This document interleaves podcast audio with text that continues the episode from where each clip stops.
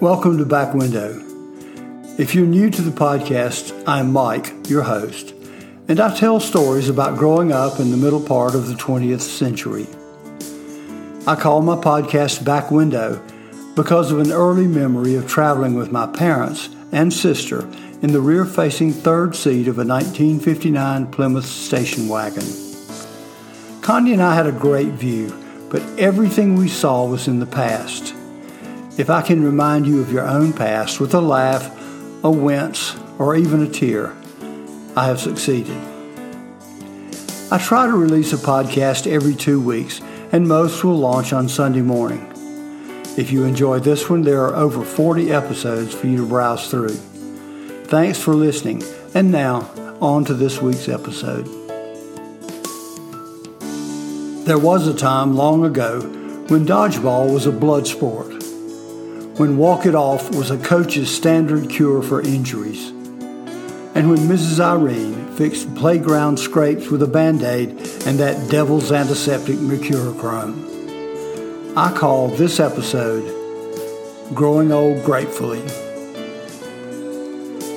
At 60, you begin thinking about getting old.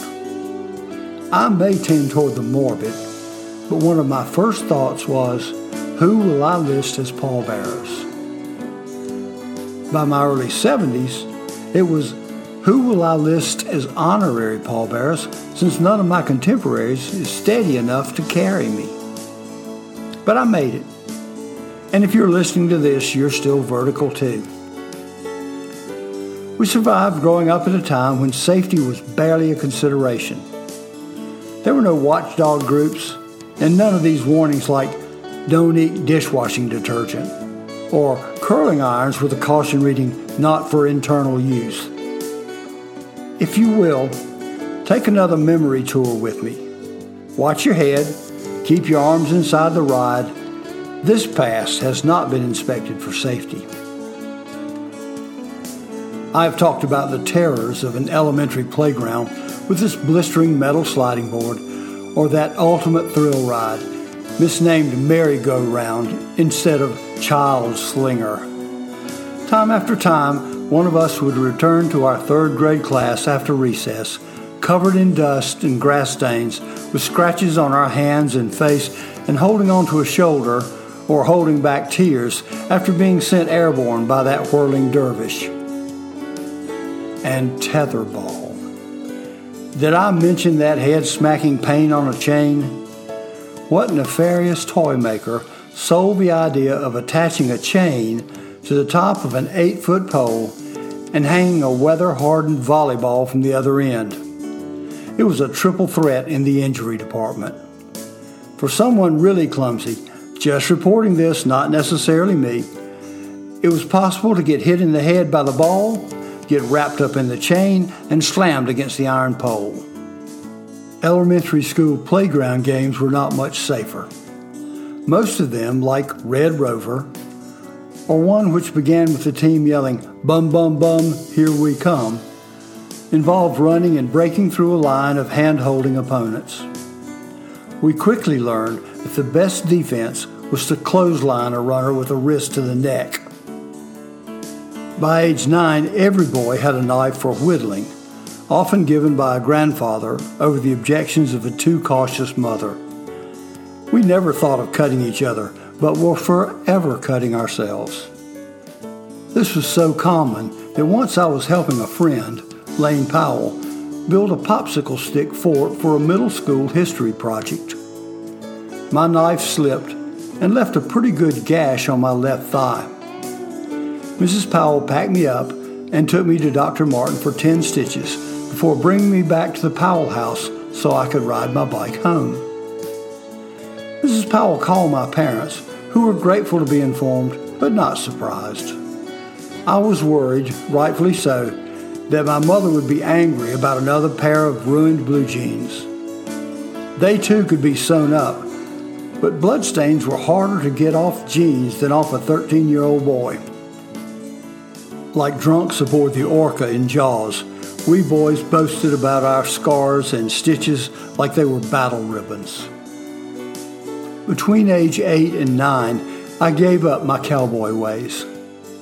We were among the earliest war babies, and many of our dads returned from the military toughened by training and combat. Dad joined the National Guard and brought me boxes of C rations and military gear from summer camp. I was a vision in Army surplus, with a canteen, a bandage pouch, and sometimes a holster containing a plastic Colt 45 caliber pistol, all hanging from my authentic web belt.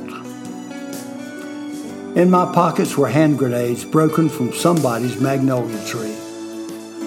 I have heard that there are so many magnolias in this area because my friends and I tossed so many seed pod grenades at imaginary enemy machine gun nests. It was not unusual to see me as a 10 year old wandering the neighborhood dressed in OD fatigues, wearing a plastic helmet, carrying a BB rifle, and smoking a candy cigarette. Today I would be surrounded by a SWAT team and hauled in for counseling or worse. In middle school, we put on our own wrestling matches in imitation of the popular wrestling shows broadcast on Channel 3 in Charlotte. Never the wisest owl in the nest, I was once coaxed into putting on a Great Bolo mask, hand sewn by someone's sadistic mother. The Great Bolo was the villain incarnate of the wrestling world, and I underestimated the wrestling mania of my friends. I believe we now call such folk frenemies. It didn't take all recess for me to realize my mistake, but that's what they used. I came in after recess battered, bruised, and embarrassed by Flip and Donnie and several unscheduled onlookers who got caught up in the action. I am eternally grateful that there were no chairs available to bash over my head like on TV, and sorry that WBT's Big Bill Ward was not there to call the match and end the mayhem. We were also growing up in the atomic age. Everyone was certain that atomic powered cars, planes, and trains would soon enter our lives. Science fiction reached its heyday as a radiation cloud caused the incredible shrinking man to dwindle away to nothing. Insects went the other way, with ants the size of school buses and tarantulas big enough to straddle a garage. Even plants were likely to rise up against us, like the cornstalk looking triffids. A good friend and budding scientist, Norman Golson, had the top of the line chemistry set. Not only did it have several chemicals capable of causing some pretty serious explosions, but his chemistry set had uranium and a small Geiger counter to prove it. The dangers of radiation were so misunderstood that some clothing stores had x ray devices that looked at how well our feet fit in their shoes. My Uncle Ray worked at a clothing store in Union, South Carolina that had an x ray machine. I would stand with my feet in it, turning it on and off and wriggling my toes until someone would finally tell me to move along. It's a wonder that my feet don't look like a dead chicken's. They still glow enough to guide me on one of my many bathroom forays late at night. The teen years carried their own dangers. Fireworks were not the namby-pamby sparklers of today. Some fireworks were designed for trouble. Cracker balls were one half inch spheres of what looked for all the world like Cap'n Crunch cereal, and were filled with flash powder and gravel sized rocks. They were considered harmless, and we could buy a dozen for a nickel from an old Lance cracker jar on the counter of Rogers Drugstore. We never mistook them for candy. I understand some children did and got some pretty serious mouth burns. Cracker balls were supposed to produce a pop just a little louder than a cap pistol and a star like powder burn when thrown against the pavement. But we learned the delight of frightening girls by suddenly throwing one near them. Cracker balls also worked when stomped on, and as preteen boys who loved a challenge, we had to see just how many we could stomp at once before losing a foot. Most of us stopped at ouch but there were those daring ones who stepped lightly for a day or two afterwards. For a short time, larger ones, about the size of a Tootsie Pop, were available. Only the intrepid, or consequence impaired dared step on those. And when we threw them against a hard surface, they became miniature fragmentation grenades, throwing tiny chunks of gravel back to sting any exposed body part they hit. For the serious stuff, there were a couple of fireworks stores located just below the North Carolina line on the way to Pineville. Evidently, North Carolina folks were not terribly evolved and couldn't be trusted with high explosives, so they had to cross the line to buy real fireworks. Those of us below the border were much more mature, and blowing up things came more naturally to us. I went in once with three friends to get some materials for mass destruction of tin cans and toy soldiers. We bought several cherry bombs, so called because they were red and cherry shaped with green stem like fuses, and some TNTs. TNTs were literally one inch long sticks of dynamite. When we took our goodies up to the counter, the old man running the store looked at us and asked, Where are you boys from? We thought we were busted for something, but Gene answered, We're from Fort Mill. Give me those damn things, he said. They ain't nothing. They're for tourists. He reached under the counter and took out two boxes. These are the real thing, same price. If only the good die young, then so be it.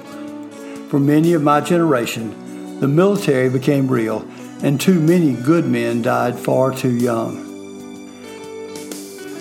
For others of my peer group, for whatever reason, we were spared by fate.